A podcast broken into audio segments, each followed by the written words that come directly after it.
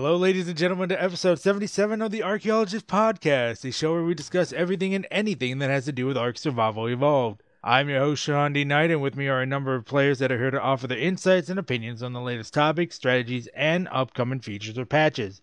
As I called our participants for tonight, say hello to the listeners and how many hours you have in Ark. Rico. Howdy, y'all. I'm at uh, 4531. And Leg Day. Hey, are you sure this is 77? Because Yeah, I'm I'm- at. Uh, I'm pretty sure. okay. I'm at. Don't, uh, don't you dare 3,000 start with me. Let me see my hours, darn it. I'm at 3,542 hours. I can't help it. You triggered me. Yeah, sorry. All right, so this week has been very quiet regarding patch notes and future plans for the game. However, the turret hard limit is now in full effect, though it didn't go smoothly, and the Raptor has been revealed as another dino getting some TLC, and we plan to talk about the, the issue of character transfer loss as well. But before we get to all that, let's hit up the YouTube comments. Boracua Sincero said, Geez, watch Animal Planet once in a while. Alligators can actually turn 180 degrees. They're actually really quick on land. Now, I do remember they're very quick on land. They have they're able to sprint on land. I wasn't sure if they could turn 180 degrees on land. Water would make sense, but on land, I don't know if they can. I think that's- he's right. Yeah, and I that's think he's in right. I'm just. response I mean, to I'm the curious to see whether the animation is going to match what they can actually do. Because in video games, when they talk about 180 degree spins, I tend to think of you know, like Babylon 5 and a freaking Star Fury type of spin. Because that's usually what you get. Yeah, that or it's gonna bend itself backwards in half to bite you. Ooh, that's a ooh, that would look bad to look. Ooh, nope, nope. Um, next generation gaming had some tips and says you're probably not wrong about me being more on the right than you, Rico. If you had to mention it, lol. I'm an MRA if that means anything. Regarding the Same trike, here. yep. Regarding the trike, what is drag rate? Oh, drag weight. Uh, basically, when something is unconscious, it has a it has a weight uh, weight statistic. This determines how quickly you're able to move while you're dragging it. You ever notice how like something is say too heavy to drag, or Mm-hmm. like you're just moving at a ponderous pace, and then when you per- grab a person, you're basically just flying along. People have a drag weight of I think I, I don't even know if they actually have a drag weight on the human bodies, but the dinosaurs do. The bigger they are, the it's normally uh, size consistent. But for some reason, and I haven't verified this in the game files myself, but I'm just going to go with Reddit here. They've made the statement that the trike is a higher drag weight than the Carno, the Stego, and most of the other things in its size category. Which is weird because it's actually one of the smaller things in its size category. Yeah. Yeah. But it could be to be connected to the fact that drag weight was supposed to originally somehow be connected to ramming, thi- uh, uh, ramming features that were never actually implemented. So maybe it has something to do with that. In which case, it makes sense that it has a high drag weight. It's supposed to be a charger, after all. Yeah. Yeah. Where are those trikes jamming through uh, gates and walls, man? I know. yeah, right? where, where are they? Yeah, maybe they'll get some TLC eventually. They better. Uh, he's decided to share some tips as well, saying regarding tips, find every corner of your base that is unused and not going to be used, and plaster it with narcoberry plots, stimberry plots, and tintoberry plots. Make use of that space. If on island or center, as long as they have direct sunlight, rain should keep them watered. Any other map requires you to water them with pipes and tanks. Um, I don't know. I don't like cluttering up my base with uh, crop plots. I tend to make a garden for those specifically. Man, I'm super OCD about placement of things. my box, my, my bases are geometric shapes. The so- uh, the the interior of them is very usually planned out. yeah, but what we like about uh, the island in the center is that it rains so much that you can just leave them out in the open and you won't have to worry about watering them. I don't know about Ragnarok though, and Scorched Earth. I did the same. On, I did the same on Ragnarok, right outside of the desert area. I wasn't Okay. technically in the desert area, but I was like right on the border of it. I would get heat waves, but that was Mhm. it. And then Aberration, there's no rain, so eh. You Gotta know, after I close to water started source. playing on uh, the island again this week, the first time Mhm. it rained, it kind of freaked me out for a second. it's like, what's that? What is that? What is this? Fall for the sky. Been institutionalized. I got to be underground, man. I gotta dig, dig, dig. he goes on to write, uh, uh, this is a huge boon for many things. The narcs will not only provide you with as many narcotics as you need, but will also power level your character ob- to oblivion. For this reason, most of your plots should be narcs. With this method, focuses on leveling one player in your tribe so they can unlock the chem bench, then use the chem bench to level everyone else. Grinder is a good alternative, but super expensive in comparison. Uh, the stims are for your Phiomia if you if your map has them or access to transfers with that. Dung beetles are your friend. Tintoberries are great for using some of those endless narcotics you will surely have, way more than your farming needs will ever require, and turning them into medical brews that are one of the most underappreciated healing items in the game. Okay, I gotta, I gotta, I gotta butt into something that Mhm. uh, happened earlier. Uh, it was just yesterday, actually. I was getting ready to get all, uh, offline, switch rooms like I normally do, because uh, uh I'm on a laptop. And I uh, mentioned that I, uh, I was like, okay, I, I gotta go feed, uh, feed the cats and squeeze. Uh, when I get back, I'm gonna squeeze the pig. See y'all in a bit. When I get back, uh, one of the players on our server, Rosine's like, what, what, what did you mean when you say squeeze the pig? I'm just like, what did you think I meant? And then we told the story of how Bohu, I believe it was Bohu, once squeezed a pig to death. No, that was um. Oh, it was uh, Yaku. It was Yaku. Yaku, yes, and everybody was cracking up. Okay, it was Bohu who was always cracking jokes at him over it. I couldn't remember which one of them was cracking the jokes and which one didn't. yeah, it was Yaku who squeezed it to death. He literally pooped that thing until it died. I almost squeezed mine to death yesterday, actually. Oh my god. I noticed it was bleeding and I stopped and I'm like, hmm, it should only be your anus that's bleeding as much as you're pooping. This is a problem. I think I made a mistake. Indeed. Oof. I'm not following this conversation. You've squeezed the pig, you know it. yeah, come on. Don't deny it. Hmm. Uh, okay. No, really? The Phiomia? No, is it the Stimberry thing? Yeah, the Yeah. Stimberry thing with the, pi- with, Oh, with the oh, Phiomia. okay. Squeeze, squeeze the pig. I was sitting here very uncomfortable trying to figure out what we were talking about. Oh man. Oh. He goes on to say, if you're struggling to get spoiled meat to use all those narcoberries on, whenever you do a meat run, shove the meat into the inventory of your dinos. This gives the optimal spoil timers that cause all the meat to spoil within roughly half a day, while almost none of the spoiled meat spoils at all, taking a full week just for half of it to spoil. On the higher end of farming resources, build a processing station outside. This includes industrial forges close enough to smithies and fabs that you can access both without moving, aka within rotating dis- distance. No one likes to park their Anki outside and walk back and forth between their forge for 10 minutes every time they return to base because they put the forge inside. Put it outside, park the Anki right next to it, and transfer that way. Or if you have whips, make the Anki face the forge, drop all the metal and whip it up and put it into the forge. Then have on the other side of your wall of smithies, put chem benches within rotating distance to the fabs so you can make spark powder in them, and then shove it in the fabs for gunpowder. Having this all outside might sound like a security hazard, as long as it is within turret distance and you have methods of moving the finished products inside, you should be fine. Honestly, you should put this in a location where if the enemy can access it, they have already breached enough of your defenses that you are on the losing side of a war.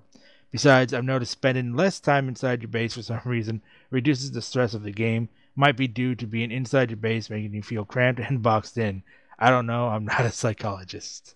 That that sounds valid enough that you'd be and you'd be surprised how uh, much of your the stuff you do online actually triggers the response in your brain as if it was in the real world. Because Mhm. frankly, our brains spent four hundred thousand years developing without television screens. Yeah. They've only been around for like you know, what sixty years for the general public. So personally, I've never liked putting uh, smithies, industrial grill, uh, grills, industrial cookers, and the uh, industrial forge outside. I always prefer to keep them inside and just build it so that I can officially bring the Anki in, unload it, etc., etc. I think it kind of depends on the size of your base, though. Like I've Yeah. seen some really high tier bases where they just don't give an F and uh, leave a lot of that stuff outside. That, that that's true. Just it, no matter how big the Uh, base you remember is, our al- our allies back on um, Scorch? They had that base on the top of the uh, of the pillar cliffs, and Mhm. they just the entire por- upper portion of their base was just completely and totally open. Yeah. All right. Uh, Mollusk one two three says, uh, FYI, Rico, the U.S. dollar has long been a fiat currency since Nixon. We print money like it's monopoly cash. The benefit of using cryptocurrency in gaming is that it is marketplace agnostic and the currency would exist within a global market that could be traded to other currencies. Steam credits are isolated within Steam market only, whereas crypto has the flexibility to move around to other platforms. Other scenarios would allow players an additional stream of income.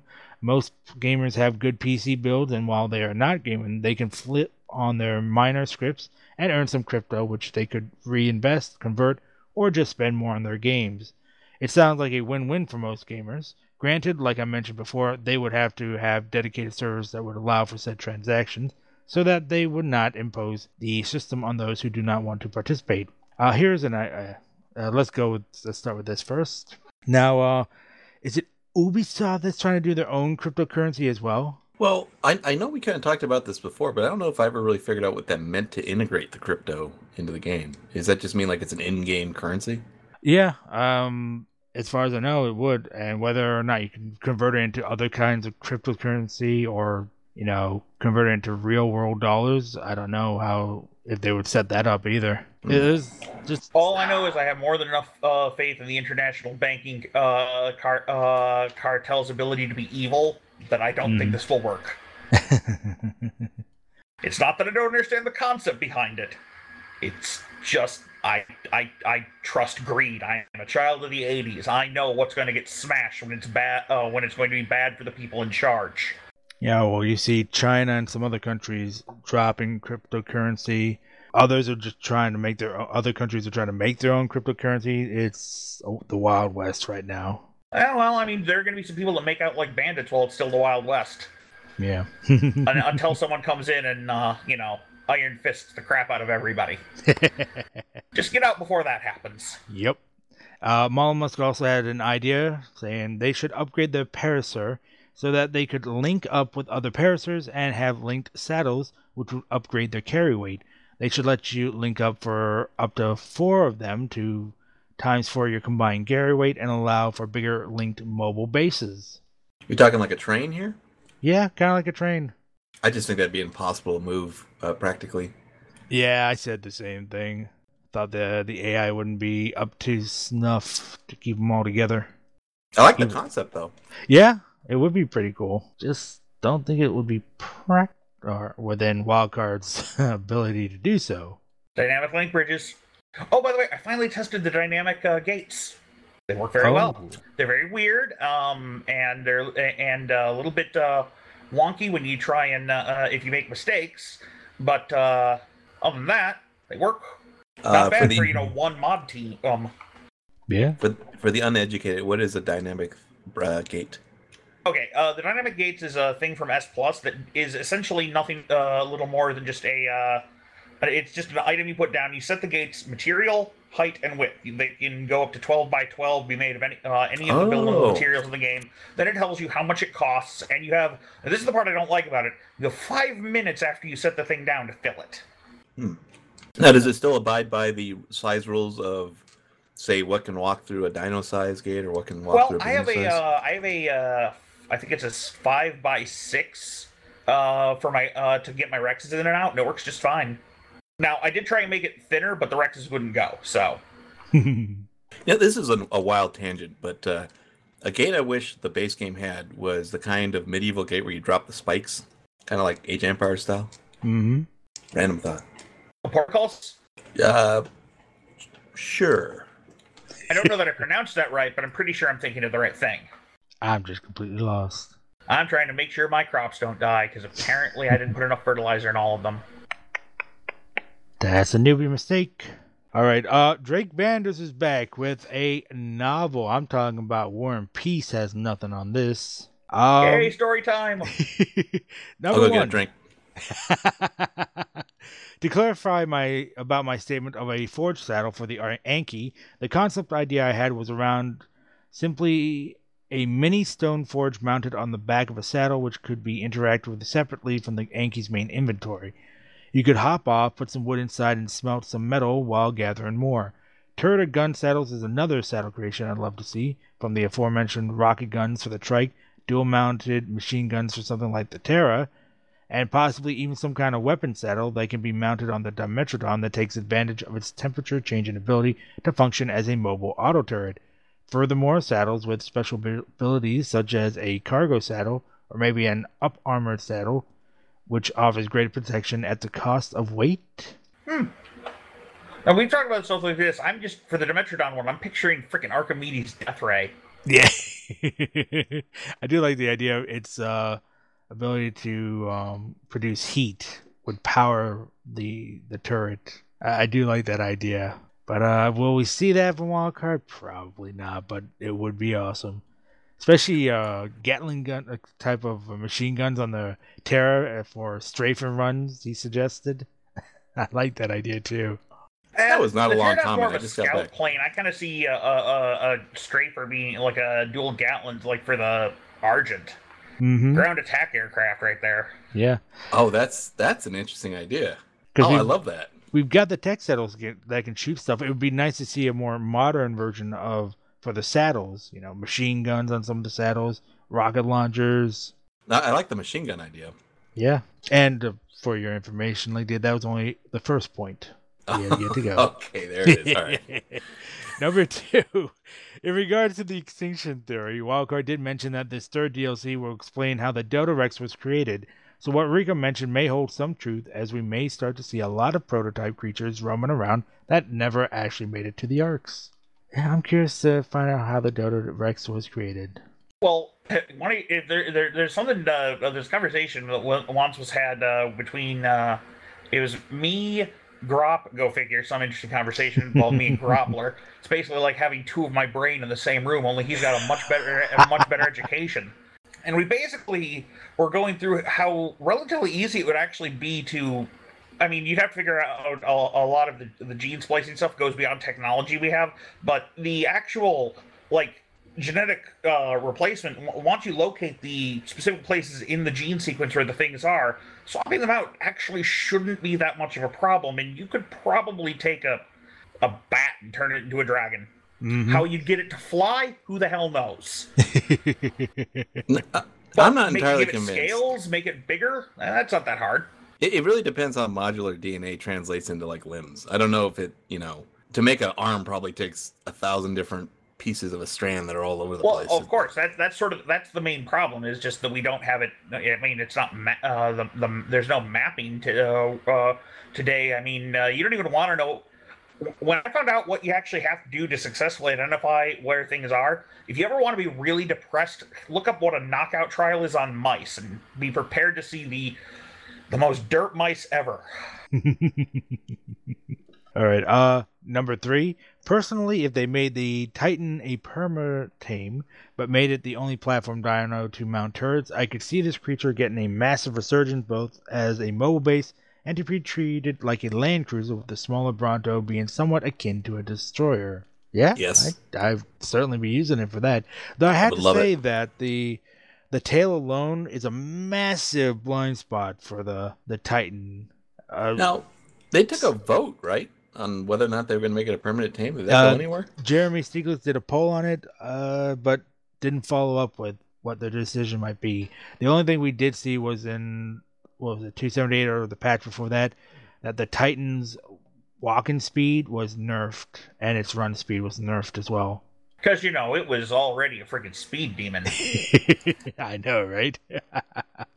Number four, my issue right now in Ark is that explosives are very powerful against structures, perhaps a little too powerful. How many times have you stuck a C4 to a wall or fired a rocket at an enemy base only to have it destroy not only the wall you were firing at, but the foundations, a few walls all around the point of impact, structures and walls behind the initial impact, and damage several other three to four foundations away from the point of impact? I believe if the structures got a look at how much they took damage, it would make raiding bases harder and more costly and possibly deter some raiders from a heavily fortified base. One example of this, which I believe has it nailed on the head, is the game Rust. A stone wall, for example, takes up to four rockets to destroy, yet only two C4 in Ark. A single rocket or a C4 charge can easily destroy the wall it was used on, and probably a few others around it as well. Man, you should have seen the God rockets back in the day. Yeah, I miss them. But um, we talked about this a couple, maybe about a couple episodes back, and I think the general consensus was that structures need to be more durable, or Yeah. they need to make uh, no. It was C4 needs to be made more expensive. Was I think the solution we agreed upon. Yeah, I, I guess I'd accept that. I mean, if um, you go, if if you work under the premise that C4 is not being duped and everyone needs to craft it, then I think that would Mhm. help a little bit for medium tier uh, rating. Yeah, definitely. Though I think uh, a while back I had also come up with suggested the idea that if uh, the tribe was offline, that the structures themselves would get a uh, defense bonus, like it's fifty percent more durable against explosives. So not full ORP, but just a Make it little bit of a really expensive for offline raiders to break into Oh man, I love that idea still. Uh, number five. On a further note, why I think adding S plus is a good idea is those triangle foundations. With these, you can easily maximize your protection by creating multiple layers of honeycombed defenses, make it more making it more costly to raid your base. A good example is certain bases built on the game Rust, which do have triangle foundations and does make raiding a little bit harder. So, uh, Rico, as our resident expert on Structures Plus, have you used this triangle foundation? Okay, I personally found those things next to impossible to work with. Groppler has done some fairly impre- uh, uh, impressive work with them, including using the ceilings to create uh, over uh, overhanging um, paradises that made it next to impossible to actually uh, um, climbing pick your way over to the roof of the base. Mm-hmm. Ah. Um, basically, you just kept uh, uh, every, every time you tried. You you can do it eventually, but you your odds of having a miss jump where you just end up on another weird angled piece of the roof. It, they were the slanted triangles. mm-hmm. Just kept bouncing back and forth. It, it took me at least twi- uh, at least two three times as long as it should have to get uh, over that uh, ledge, and. I watched him build it, so I knew exactly what I was gonna how, how I should be trying to do it. And then someone's having to go through trial and error. And then you get into the fact that you can curve the edges of bases with them and stuff like that. It's uh, it can make for some very interesting things. But putting trying to put walls between them to create the honeycombs, Mm-hmm. you start to run into some problems with uh with that. It, it could work. It's just um. I don't. I can't compare it to Rust, unfortunately, just to know how how good of a comparison. You could do it. It, it'd just be a little awkward, and it'd be kind of like using the square thing and just building. And once your base is finished, build another square or two around your base and just make those honeycombs. Yeah.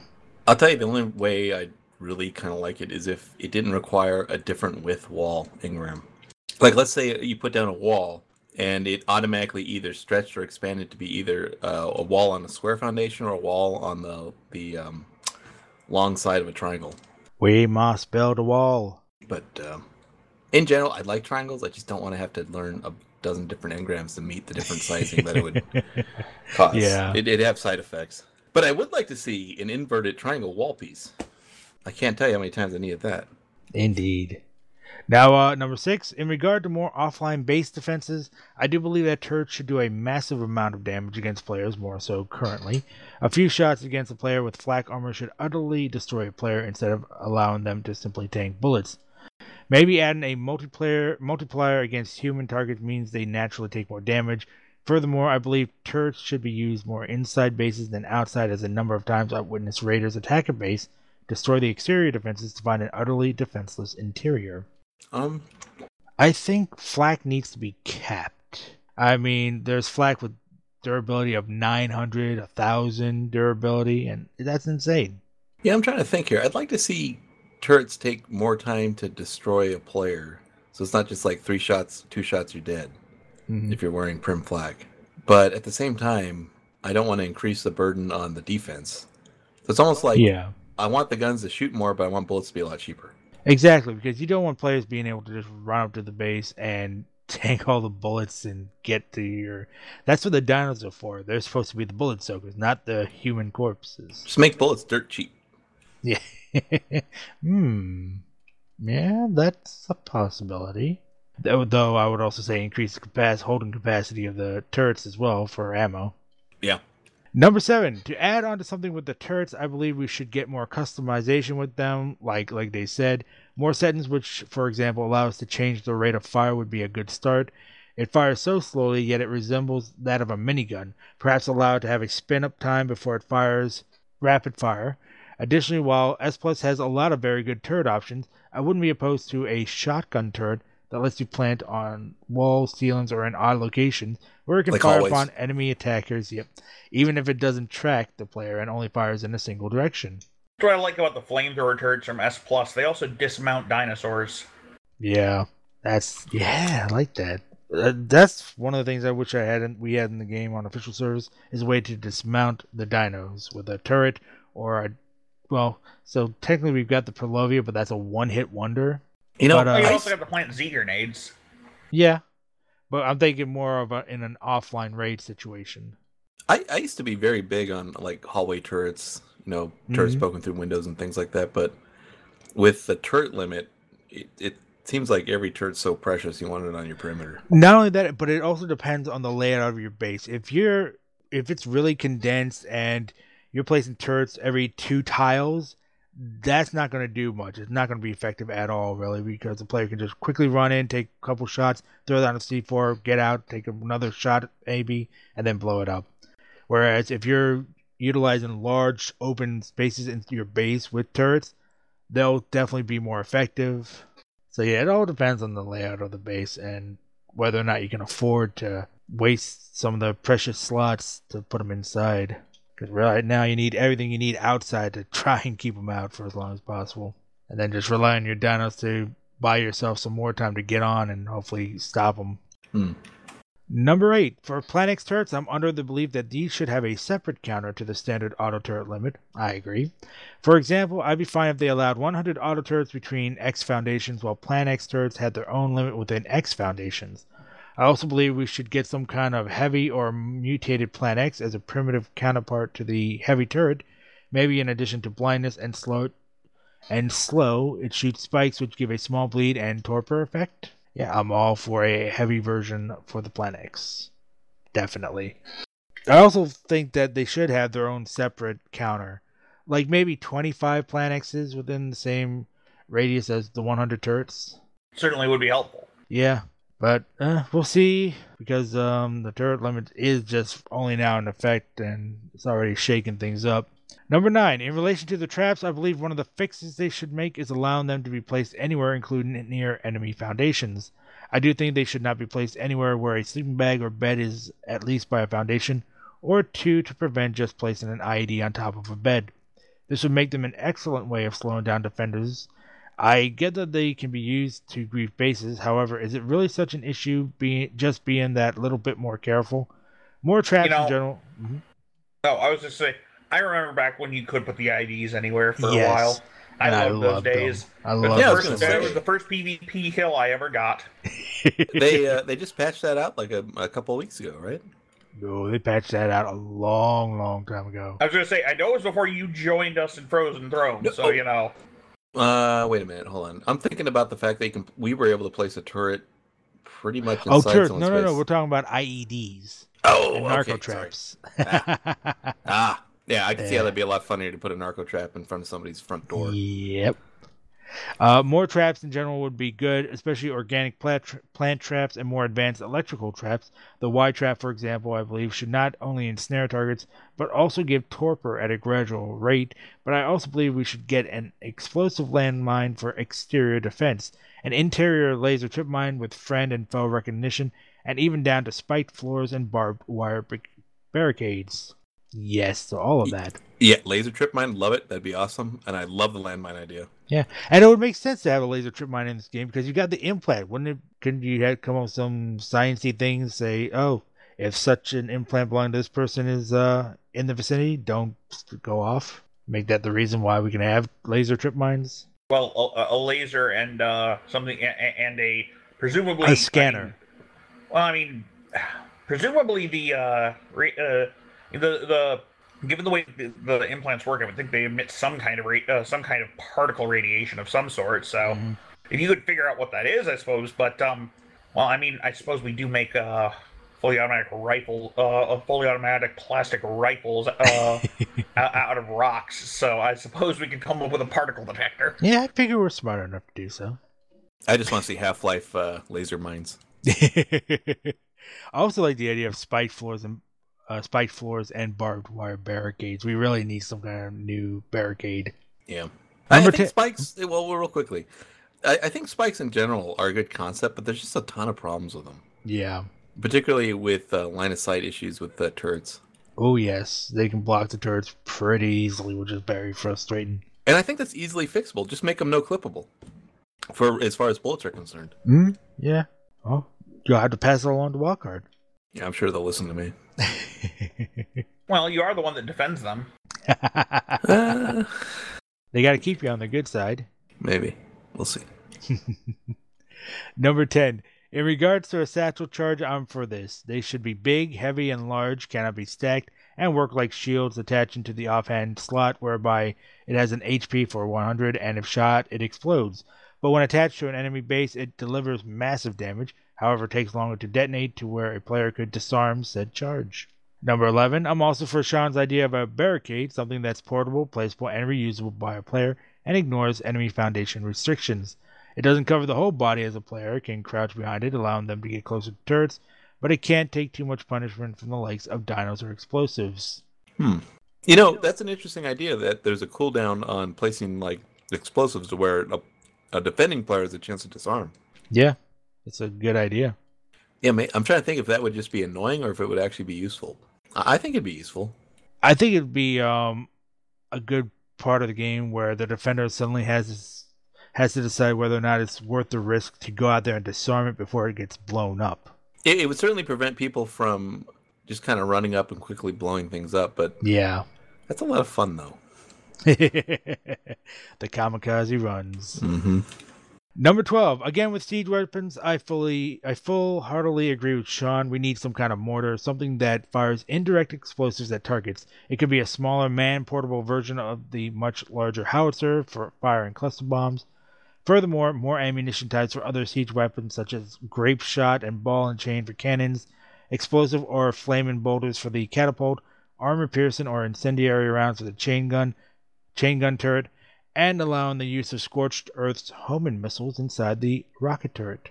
So I love siege weapons as a concept. I absolutely love it. But if you watch any Twitch stream of an actual big battle, you're not going to see any platform dinos Mhm. with uh, siege weapons on their backs. And I think that's a problem. I mean, I'd love to see that change. I think it's But there were- because um, those dinos are pretty easy to kill with compound bows and other things. But it, So- it's not like though the attackers are setting up, you know, a fob with cannons on it. Right. Which we were going to do in the Starfleet War, just we never got around to doing it. I was ready to just siege them, do a proper siege, get a cannon over there and just blow into their base, taking their time. Uh, number 14. In relation to the firearms, Rico was correct in stating it looks like an old Navy revolver, but from what I've seen, it's a combination of different revolvers from the period.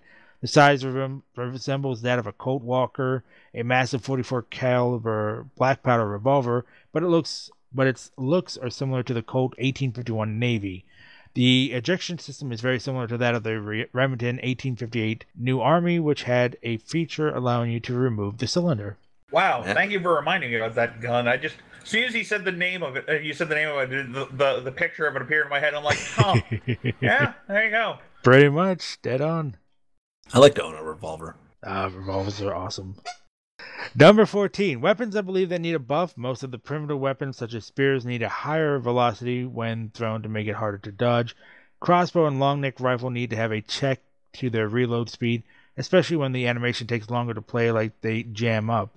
Assault rifle needs a slight damage and accuracy spread buff. It behaves too much like an SMG than an actual rifle. Most of the other weapons only need small tweaks, such as the draw animations of the pistols. It's unnecessary to have to rack the slide of the slide of the fab pistol every time you draw it, making drawn pistols faster than drawing a rifle or a shotgun. Hmm. Yeah, definitely. Especially uh, pulling your weapons out faster. I wish they would. I hate having to switch between weapons because it takes so long in a fight. And then uh, number 15, weapons I believe that should be added to complete the weaponry lineup. A lever action rifle or carbine. Uses simple pistol bullets, same damage as simple pistol, but, pistol, but higher capacity, less damage than long neck rifle, higher rate of fire. SMG uses advanced pistol bullets, high rate of fire, low damage, great for close quarters and high capacity. a tranquilizer rifle, some kind of bolt action or semi automatic rifle that uses trank darts exclusively. How many of us really want this for Taman? Automatic shotgun, lowest damage, highest DPS, 12 round magazine fed, costly to produce, but very powerful in the right hands. An anti anti material rifle, single shot rifle that does immense damage to dinos, considered a lethal modern counterpart to the long neck. Very costly to produce, but like the Fab Sniper, comes with its own scope. Heavy machine gun uses sniper rounds, heavy damage, slow rate of fire, high recoil, heavy weight. Modern hand grenade, less bouncy, higher explosive payload, ideal for dinos and infantry. A grenade launcher, indirect explosive weapon, fire and impact, or rebounding grenades, does less damage than the rocket launcher, but lasts longer, single shot breech loaded. So, yeah, I think I said this before. I on a, when someone said something similar a couple podcasts ago. I, I, in general, I like the idea of weapons variation and special features, but Mhm. at the same time, I don't want this to be Call of Duty. but it's You so know, much more. I mean, I'd like to see the weapons variation involve the dinosaurs in some way. Mm, I guess is what fair I'm saying. enough. Do you like the idea of a grenade launcher, though. Who doesn't like the idea of a grenade launcher? I, I think a, an automatic shotgun would really tick a lot of people off. Yeah, definitely. Uh, number 16. With the ammunition, I feel adding things such as slugs for shotguns, whereas our metal and beanbag slugs, poison arrows that's a- that actually poison targets, and explosive arrows for the crossbows, bow and compound bow, and AP or HP or hollow point bullets for fabricated guns. I would love some explosive arrows. That would be awesome. Poison can't arrows. have the too. General Lee, I really don't care about strapping dynamite to an arrow. but poison arrows, I actually would want those in the game too. Rather than using um, trank arrows to knock somebody out, I'd rather use the poison arrows to let them die eventually and lose stamina quickly. Number 17. I believe consumables should add a number of subtle cues to when an enemy is using a special consumable item. It's already in place for beer, where the users have a hazy set of bubbles on their head. I believe Shadow Steak should make their eyes glow, and Battle Tartar give give you a red aura like alphas for example Brother enlightenment should make the person glow with yellow light to simulate some kind of xp buff but i don't think stuff like the lazarus Chowder, focal chili enduro stew fria curry and Calien soup should be unaffected Yeah, I, think this is love a good this. idea. Yeah. Man, yeah. I think in, in general, video games, it's intuitive to be able to see the buffs that other players have. Yeah. And give you the ability to figure out what you should do to counter it, or it'll at least let you know what to expect of how they're going to fight. And then he had a question about future TLC, asking, Do you think with the added polish to many of the dinos in the future, some previously told as being unbreedable, such as the aforementioned insects, may get a pass at being able to be bred? Part of me hopes so, but then part of me uh, has seen what happens if you have a mod to add breedable insects uh, in the pen where you keep your um, dung beetles. yeah. All right then. Uh, yeah, I don't think we're gonna see the bugs getting becoming breedable anytime soon. Wildcard has been rather adamant on their stance with them, which is a shame because I would I would love to breed scorpions. See what I can do with that. I just want to breed crabs. Yeah. I don't think we'll ever be able to breed crabs, just like the wyverns. They'll never be breedable. All right, so it's time to move on to threads, tweets, and uh, first one up is a mod called Dragon Punk, or the Dragon Punk League. And this is essentially a battle royale or survival of the fittest light kind of mod, PvP mod. And uh, they have a trailer for it. Looks pretty interesting. The in the trailer they've got uh, people on Raptors firing off flamethrowers and just going at it in the arena. And I assume it's going to shrink down so that they're forced to meet in the middle or wherever they have to meet. And people have been asking for Survival of the Fittest to get some love, and this might be the closest thing they'll get. Now, I haven't seen this trailer yet, but You know, Other- people are happy with it, cool. Um, it's not my cup of tea, so I'm not going to comment on it. uh, is I'd that because of the Battle give it a shot. Royale uh, gameplay style or the actual mod look and feel of the weapons? No, it's just uh, I'm not a overly huge fan of, of battle royales. Like, Yeah, I'm, kind of still, the same uh. I still haven't bought PUBG, despite the fact that I have at this point like 20 people uh, look uh, have asked me about it, and like, eh, eventually. if I could get PUBG for ten bucks, I'd probably pick it up. It's worth about ten bucks. Yeah. Right now, I, there's plenty of people play, playing it for now for forty dollars, and I'll wait. I'm patient. I was I was sad it didn't go on sale past holiday season. I'd, That's a I'd actually shame. say it's worth twenty bucks to be honest. Yeah, it's definitely worth twenty bucks, but uh, ten dollars is my limit. We'll see. Wait, but, but getting back to the mod, was there um so what innovative things are they doing to into the battle royale? Is it just a different weapon system or um, no, I think they just seem to be utilizing what's in the game already and just trying to adapt it to a battle royale style game. Um, they were really um focusing on dinos being used with riders firing and fighting from the back of the dinos. They even showed horses with people using lances from the back of them, which I thought was interesting. I don't know if people would actually use them in a battle royale fight. mm, But uh, yeah, Dragon Punk Arena of Gods is what they call it. And uh, yeah, they're doing their own league, and I think they'll be offering monetary prizes for it as well. So they're these guys are going full bore on it. Good for them, man. Yeah.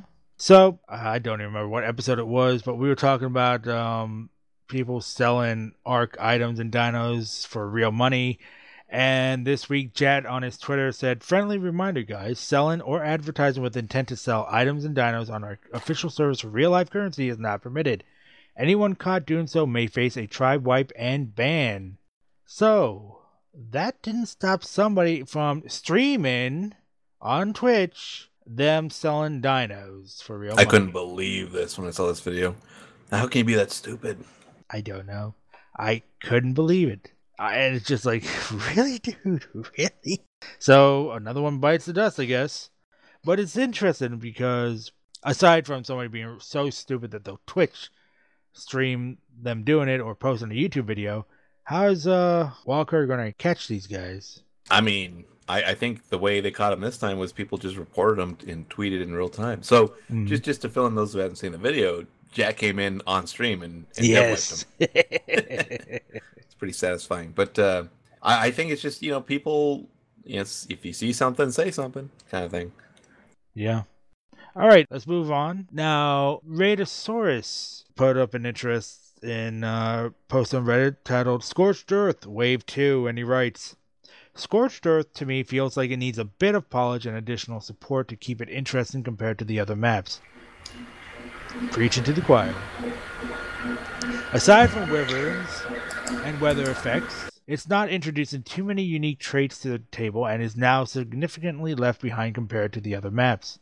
A polish to several of the animals to, into scorched variants would help, as would introducing a second wave of new animals and items to improve to provide follow-up support to the map and the people who initially paid for it, while also encouraging new players to play there with added incentive. To clarify on scorched variants, like aberrant animals, scorched versions would vary slightly in stats.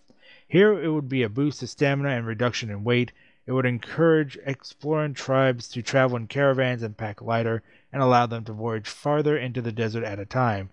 They would also have slight variations in appearance, such as the Daeodon having larger warthog like tusks, the wolves and Uties having thinner coats, sabers lacking manes and with paler colors, spotted thylos, things like that. They'd also be altered to be unable to breed with island counterparts.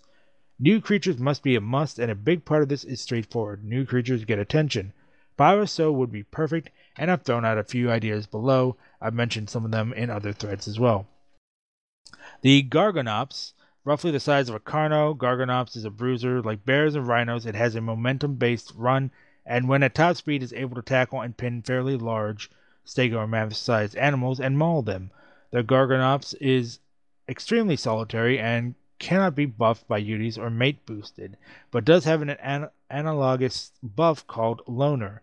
When separate from other animals and players aside from the rider, the Gorgonops gains a significant buff to speed, defense, and damage at the cost of being, well, alone.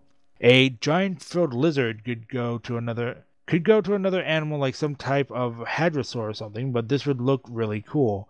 Good carry weight and speed with a three or five person saddle, but extremely weak melee. Relies entirely on using speed and intimidating attackers with its frill and scream with the same fear mechanic as the Yuty.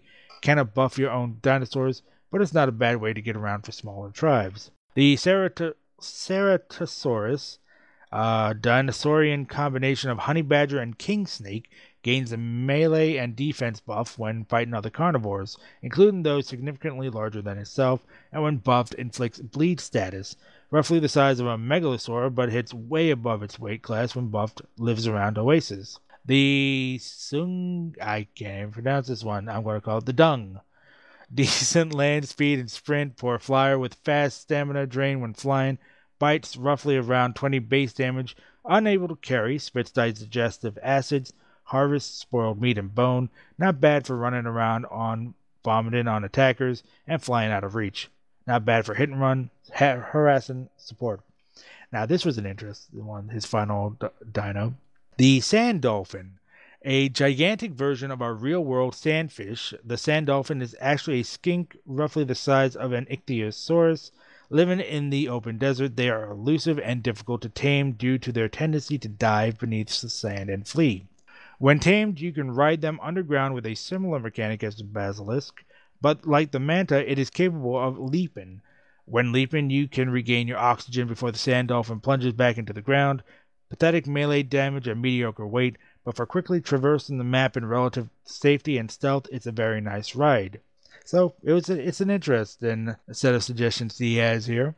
Sounds So- amazing. It's never gonna happen. Never gonna happen. We can't even get Wildcard to put it on par with all the rest of the maps for those who might want to play exclusively on Scorched Earth, but be competitive with other tribes. Still, nice ideas, well thought out. Mm-hmm. Uh, now uh, TLC number one came out for us uh, week week ago, two weeks ago, but uh, finally coming to console according to Jeremy Stieglitz, who tweeted targeted February 22nd or February 23rd for release of Ark TLC one update on Xbox and PS4. All the new gameplay options will be exposed to the settings and options menu as well, including creative mode. So console will finally be catching up to us in that regard. Even that special. But uh, speaking of the TLC, we got some information on another dino coming in TLC, I assume number two, and that is the Raptor. Hell yeah. That's all I have to say about that. the Raptor is one of the most iconic creatures in Ark.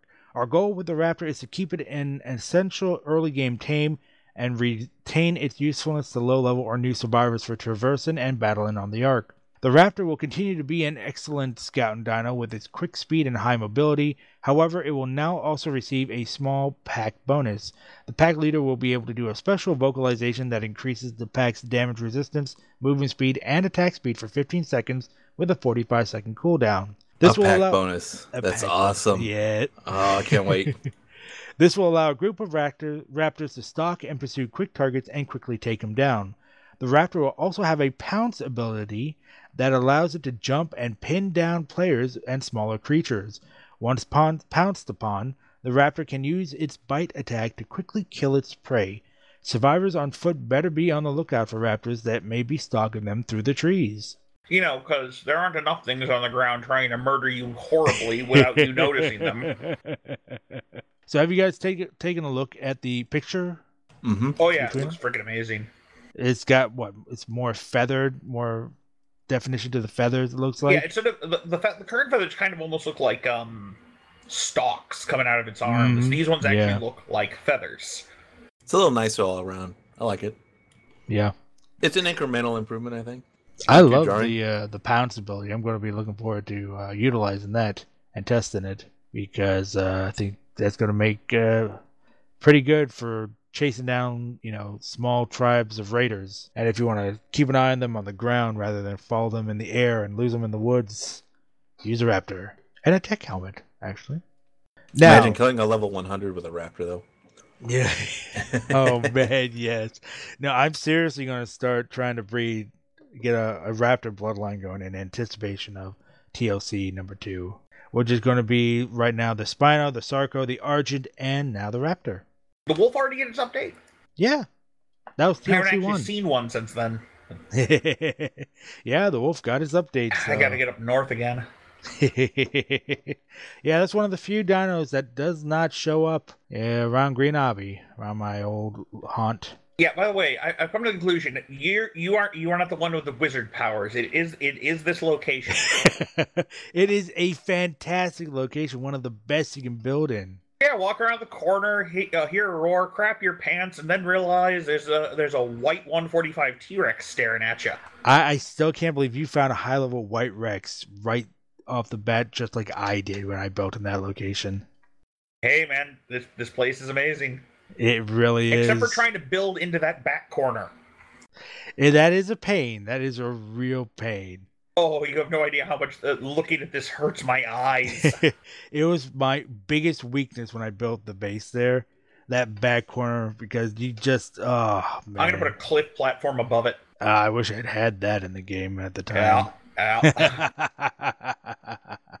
now, uh, there were no patch notes this week, but it appears that there was a stealth change for official PvP servers because suddenly there was a tame limit of 300 showing up. Yeah, how about that? Mm-hmm. That was not in the patch notes, and I'm very disappointed because for the Valentine's Day event, people who were trying to raise new dinos, the eggs would hatch, but no dino would appear.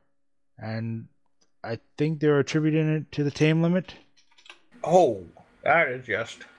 But I think didn't they go on to say it was an accident or Might have been an accident. I'm not sure. It's weird. But uh, the tame limit is for platform dinos, so you can have all the other kinds of dinos you want. But platform dinos is limited to 300, and platform dinos cost what, 20 per platform saddle, Yep. something like that. Okay. So uh, yeah, not happy that wildcard didn't include this because that's pretty important.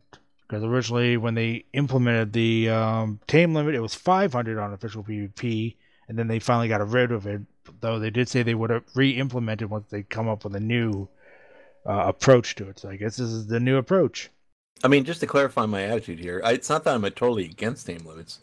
I think Mhm. they're kind of necessary, and I know the counter arguments that people can just work around them and all these other things. But in general, I think they're probably necessary given the limitations of computers. Yeah. All right. So with the Raptor getting some TLC, it is time for some tender loving chat as we stroll down Ark Avenue this week.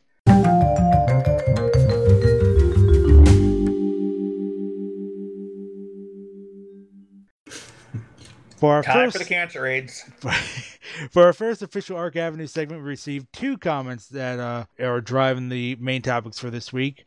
The first one comes from the beautiful gamer, and they wrote, "If this topic has been discussed previously, I apologize, but the question from the man with the small tribe with 85 100 turrets got me wondering what your ideal turret setup is between the few of you. Do you focus entirely on auto turrets, or do you split between turrets and Plant X? Also, what settings do you stick to? Do you stick to a rigid setting for all your turrets, or do some turrets have different settings from one to another? I would love if this could be discussed at some stage. If it has, please link me to that particular podcast. Thanks. Oh man, is that a topic?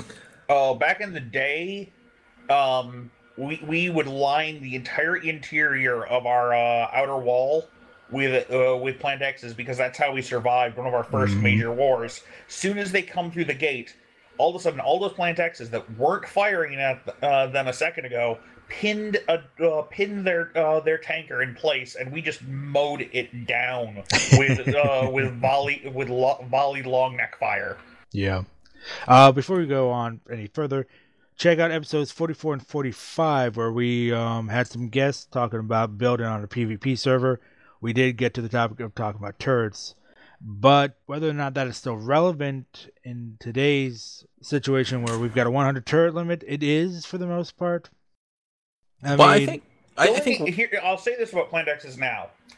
The they no longer have the um, combined volume effect that they used to have, where they push dinosaurs or pin them in place. So really, you just need enough to blind people and slow them. mm, Yeah, so I'll say this, and now let me caveat this by saying I'm probably the absolute last person you should be asking this, but here's my theory, all right, or at least my philosophy going forward here, um, and it remains to be tested. But I think you're looking at 90% gun turrets, 10% Plant X. I, I, I still Mhm. like Plant X. I know a lot of people are like, don't put Plant X because you're wasting turret slots, but I like to be able to theoretically slow down a runner that's kind of going through your turret range. a runner, Slow 'em but down also and a finish 'em off. dino. Yeah, exactly. I still, to this day, use a similar setup to what. Uh, oh, pardon me, I had to cough.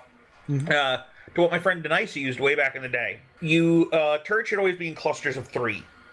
hmm One of them, uh, I always put one to uh, one to long range, and then the other two to medium range, because the long range will start uh, will start the process out. And if you pair the long range with a uh, with one plant X in the cluster, you you're gonna uh, you're gonna have them slow down. They're getting hit, and uh, they're they're most players aren't going to be thinking about. They're just going to be trying to push forward, push forward, and then they're going to get a little closer, fully debuffed on speed. Then they're going to really start taking damage. Mm-hmm. Only downside is if you start to lose turrets in the cluster, the medium ones can't support the ones that are further uh, the other clusters as effectively. It's uh, eh, it's the only real downside to this. So you uh, uh we ended up sometimes putting other uh, long range ones on top of pillar towers sometimes.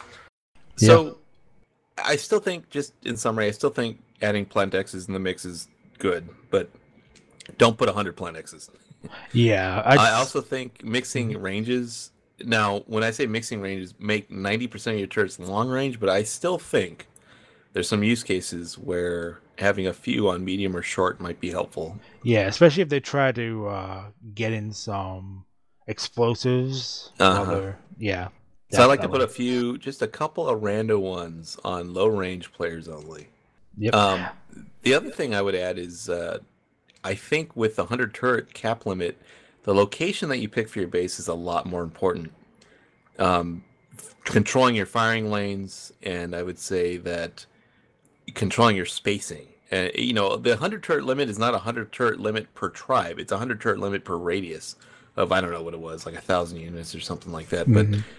I, I guess if you can really plan ahead, do your spacing correctly, you can still make a really effective crossfire. This is something Alti was uh, playing with, um, where you know you could build a bunch of turrets that are within line of sight of each other, but still keep your turret count down because if you build them far enough away, they're not counting against you. Yeah. It's all about just you gotta find a perfect location and then just plan with the turret limit in mind now. Yeah, and experiment. Like you plop a turret down temporarily, see what the count's at, and so you'll understand. Like, okay, I'm in range of 80 turrets. That means I can build 20 turrets at this particular location. You know. Mm-hmm. Yep. And it's really interesting because uh, when the turret limit finally went into um, was uh, enabled, we had to pick up and put back down some of the turrets because they were offline, even though we knew they were not. We hadn't hit the limit in some areas, which was Yeah. interesting. Um, that was a similar problem for many others. Though it was amazing how quickly some of the bigger, larger tribes were fighting each other once that turret limit hit. And uh, I couldn't believe how many of these tribes did not prep for this. Yeah, actually, one related question: Have we? Because I don't even know the answer. I forgot to talk to you guys about this. Are we pretty convinced that um, for every turret we have, we're going to make it a heavy? I am perfectly convinced that we're going to have to make them all heavies. It's Okay. not worth really keeping an auto. Not when you can convert it to a heavy. It's more expensive, but if you got the ability to pump out bullets fast and upgrade your turrets, do it. Invest in the heavy turrets. All right. Yeah. So there's no use case where an auto fills some kind of role that a heavy can't. Nah, not that I can think of. They all Yeah. they both drain at the same time too, because they have the Right. same rate of fire and But the heavy's got more capacity. more capacity, but it's firing four. It's got four times the capacity, but since it's firing four bullets at a time, it runs out the same same exact time as an auto turret. Well, you might as well fire four times as many bullets. Yeah, exactly.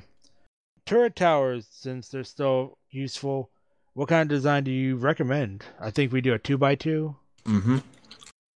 Yeah, that's another uh, uh, topic that I'm really interested in. But um, I think it really depends on your geography. Mm-hmm. I, I, I personally like to do two by twos within firing range of each other.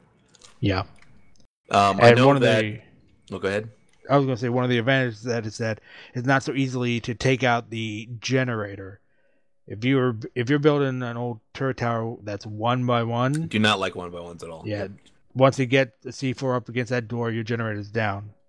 I At like least- honeycomb two by twos, man, Yeah. for that exact reason. And I would even say that if you're playing aberration, put batteries in all your turrets. Yes. Um, it, if you depending Or on if you have map you're if you have access to aberration, start cranking out those batteries and send them over to your other servers and putting them in your turrets.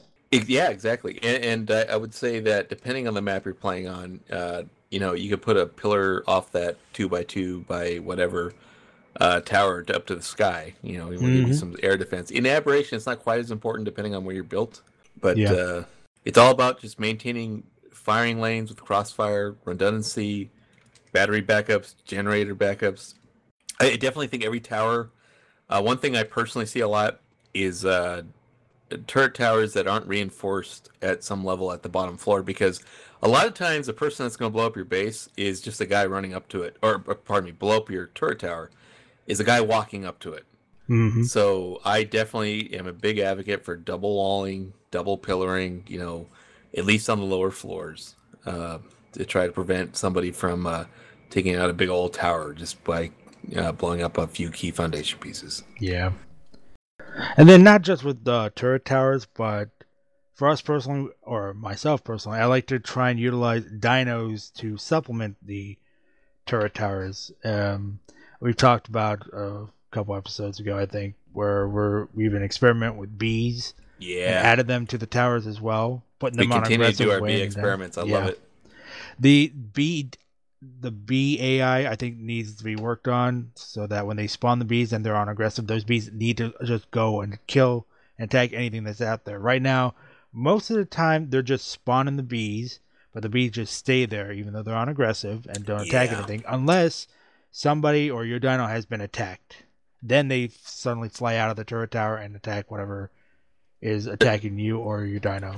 There's a lot of AI quirks there. Mm-hmm. There's a lot of AI quirks in this game in general.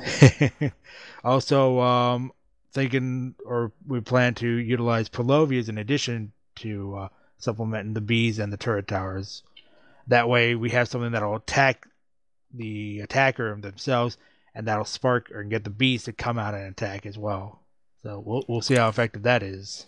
I mean, there, there really is no magic one size fits all design. It kind of depends on your situation, but Mm-hmm. in general, the philosophies I like to take are you want to slow down your opponent's ability to drain. You want to slow down your opponent's ability to blow in at the base. Mm-hmm. So if uh, layering turrets, um, in, you know, we like to put Plant X's or at least little mini Plant X towers in front of our gun turrets. You're basically trying to buy time. Yeah. A lot of defense is just about buying time.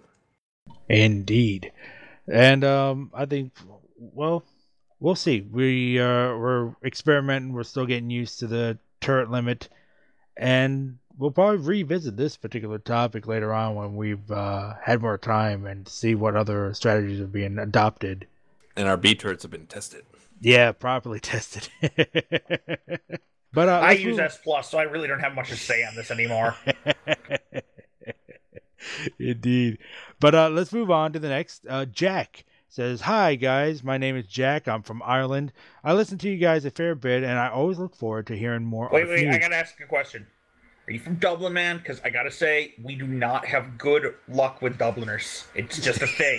I don't know why, but the last two in our tribe have screwed us over bad. I love Dublin, man. I got a Dublin T-shirt. I'm a PS4 player, and I was on official server PvP 66. Well, that was up until I it just disappeared one day, along with my character, which really annoyed me. Oh man, I had to start all over again, as I believe I can't get my character back. I love the concept of the game, but I keep getting setbacks like this. Is there a way I can avoid losing my character this time? I'd be a casual Ark player playing maybe two to three nights a week. What mode would you recommend to get the most out of Ark? PvP, PvE, or maybe solo? Would love to hear your thoughts. Oh man, that's a big topic there too. These are all okay, great here's questions. the thing: PvP, people are gonna i- is where someone's gonna drop out of the sky and murder y- y- your, your crap because you know it's Tuesday. Um, PVE is so full of toxic that uh, you're not gonna probably enjoy yourself very much, and solo gets boring real quick.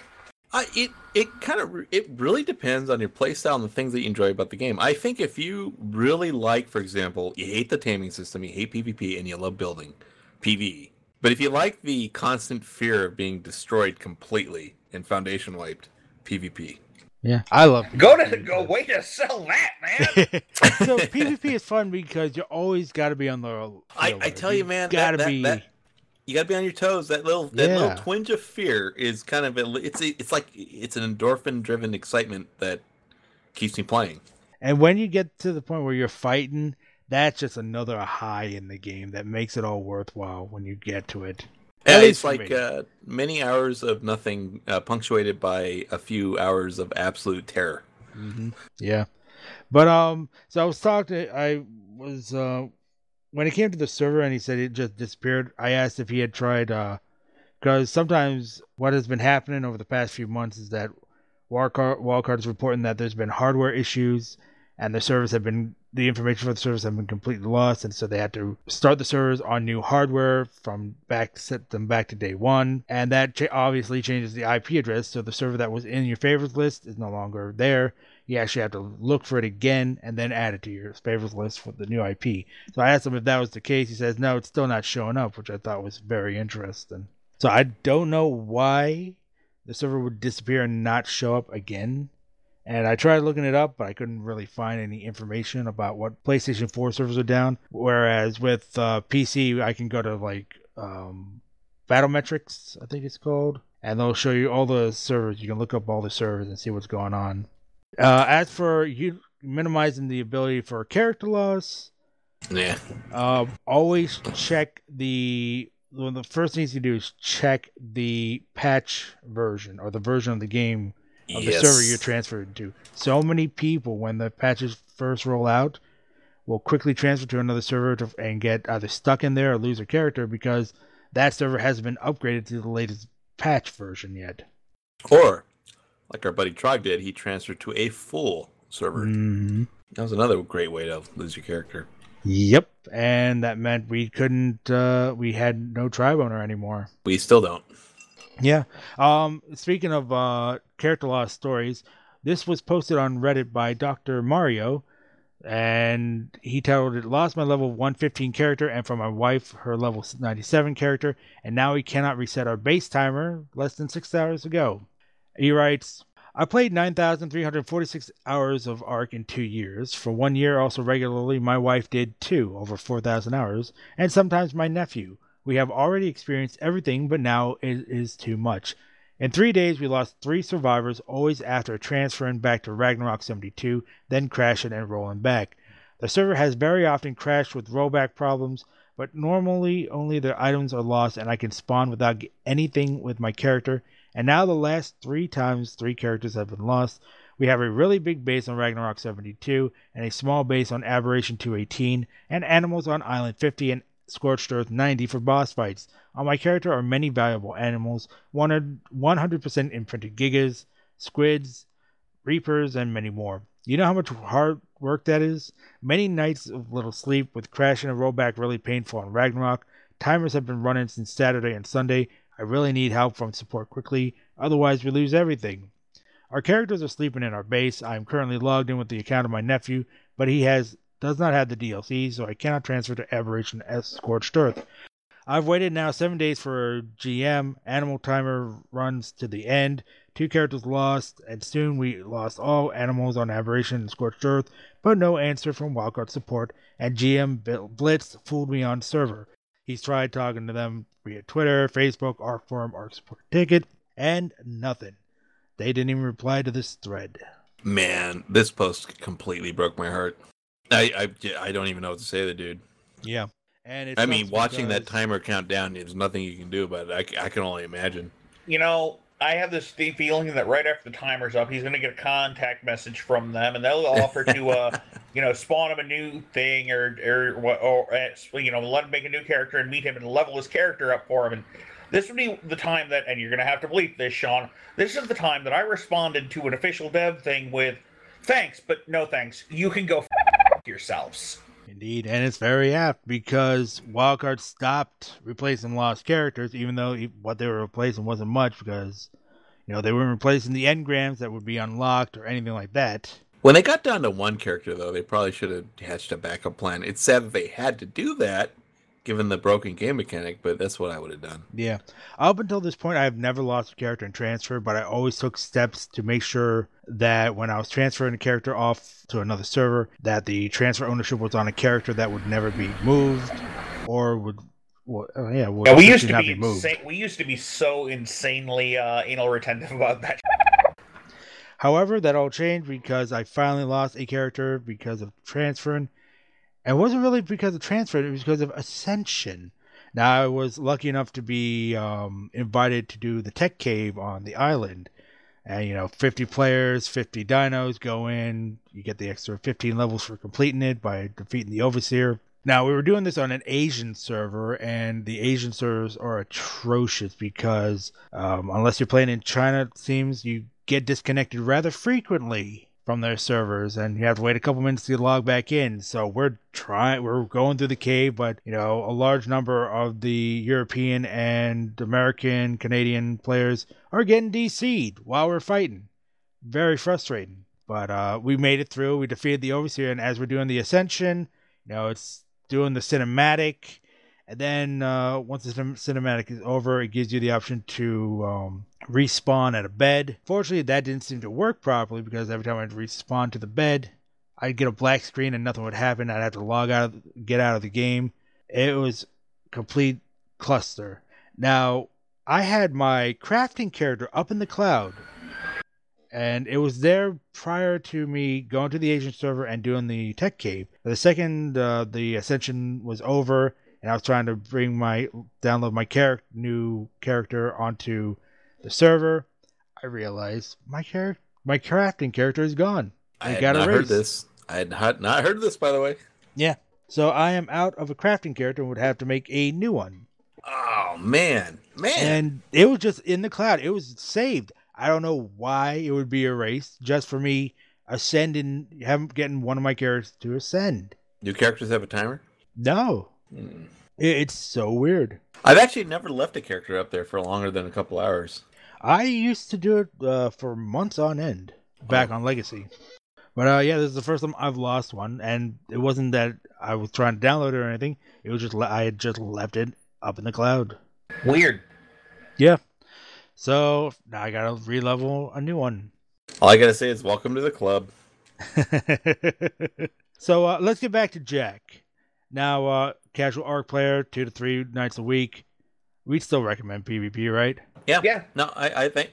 I mean, I, I, just it depends what your tolerance for losses. Don't don't build up a stone base over three weeks and expect it to be alive mm-hmm. on the fourth week. But um, in general, I just think you're gonna have the most fun on PvP. But I'm heavily biased because I've got almost zero hours on PvE. Yeah, I've I've been all about PvP since this game launched. Mm-hmm.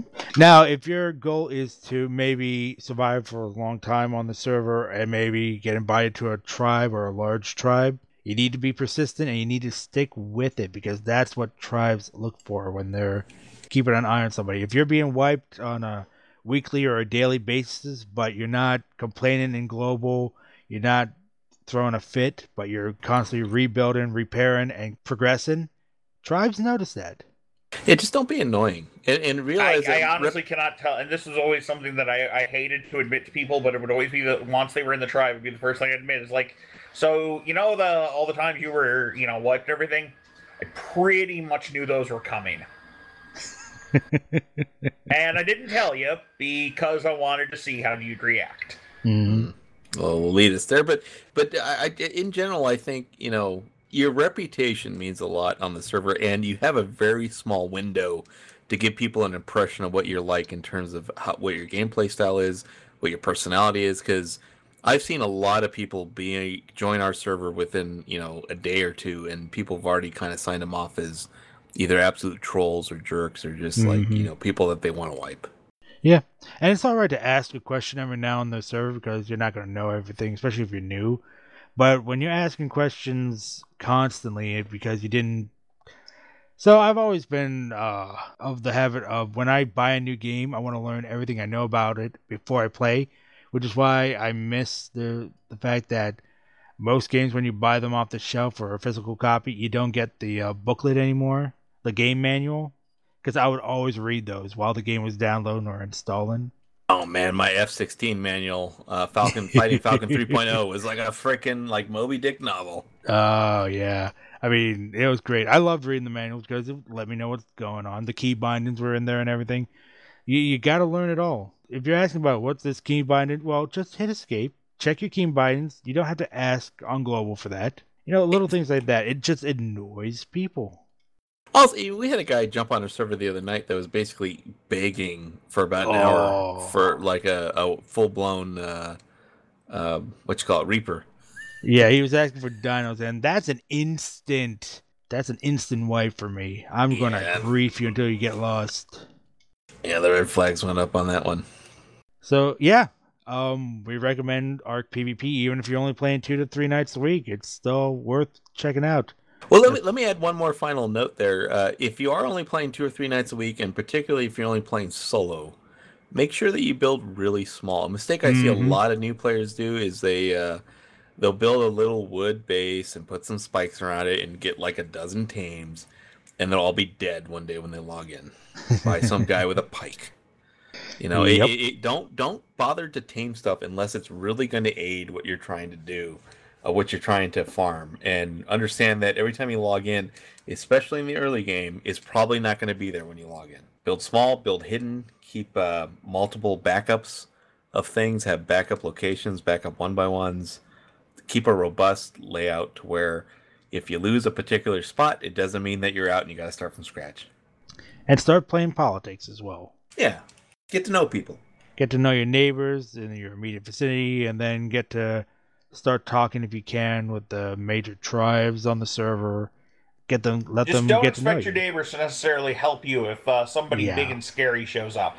Yeah, yeah, Yep. no, that's fair. And in fact, getting to know your neighbors might increase your your profile to where people start talking about maybe getting you getting you out of the way. But I will say this: in some of the discussions I've been in in the old days, when y- you know you decide, hey, what do we do about so and so? They're they're they're building up. They got a bunch of uh, they buy, got a bunch of turrets now. Like, do we need to take care of them or what? It all it really takes is for one tribe member to stick up and say, "Nah, they're cool, dude. I talked to those guys, or I, you know, Yeah. I traded X or Y dinos with them, and they're they're gonna be fine." You know, uh, it, it helps to have advocates on your side, particularly with the bigger tribes when you're joining a server for the first time.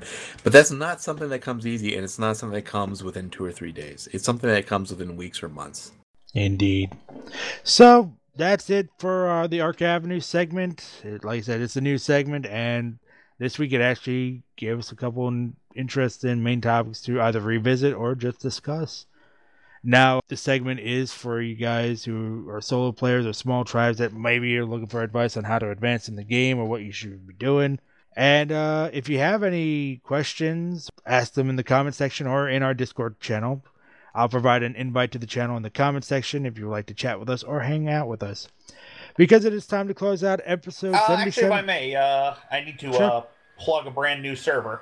oh, Yeah, and give a little bit of a rant because uh, I uh, I'm the official admin of the uh, Gaming Addict No Sleep Gaming Addict No Sleep servers. Most of the guys in the Archaeologist podcast know how to know how to get in touch with me, or even are just already on our uh, Discord as well. mhm. We have a general Discord for just all the games that any of us play that get involved in the community. PUBG, uh, to dozens of different online games that I don't play, so I can't exactly plug those. But I'm also the admin of our Ark ser- uh, of our Ark servers. We have an island server and an aberration server that we just uh, reset last sa- uh, last Saturday. So they're nice and fresh if anybody's looking to get involved in an unofficial server. So, how big of a check is Gaming Addicts writing you, Sean? Not big enough. Yeah, yeah, yeah. How can we get the check you? I've been uh, cashing for the for the last seventy six episodes. this is true. There we go. 76. right. 76. Uh, uh, yeah, I I said seventy six because I haven't been on one episode. We are a modded server. We use slightly above, above stand, standard uh, rates, but uh, we drop most of the stuff that uh, a lot of uh, some of our more hardcore uh, friends used to uh, used to razz us about for making things too easy. Because, well, even though it wasn't as easy as they made it out to be, it was still too easy. I don't know who these people are that you're talking about. Yeah, yeah, yeah. No one in this room. No, no oh one. yeah, definitely not. We're totally chill. Oh yeah, Well, I'll- yeah, yeah. Casual. I'll vouch for the people on that server, though. Totally chill guys. You're going to love them. Really great people. Oh, some Not of the the newest guys trolls. we got, I, I, I have literally had to stop ga- uh, gaming because I was myself laughing. Oh yeah. We, we've got to, uh, we get, uh, we get some really. It's like having four melons in the room at, at one time. Oh my god. Yeah. it, it's it's it's freaking riot, and uh, right uh, right now we've got oh, we've got uh, a little bit more traffic than, uh, than we had when we made the decision to restart the servers. But Mhm. we're just looking to, you know, get up, uh, get up some, uh, some more people The island's still a big place with plen- uh, plenty of room. Uh, it is a PVE and PvP server. You can actually, uh, we do uh, uh, require people to put which one of the two they uh, they want to be in their tribe name. Out in the world, however, when you're away from your base, is a free fire zone. I just like the fact that uh, a unit of hilarity is now the melon. Yes, yes, that is a uh, the melon is now a unit of, of, of humor. But you know it's true though. The watermelon. Yeah. All right, then. It is time to close out episode 77 of the Archaeologist Podcast. Thank you to our participants this week, and thank you for listening to us on YouTube. If you have enjoyed this week's episode, feel free to like and share this video and subscribe to the channel. You can also leave comments or questions for us in the comment section below. Goodbye and stay alive, survivors.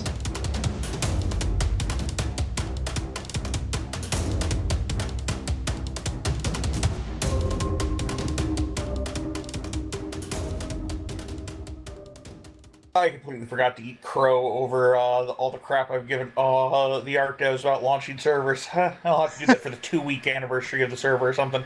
Oh, God.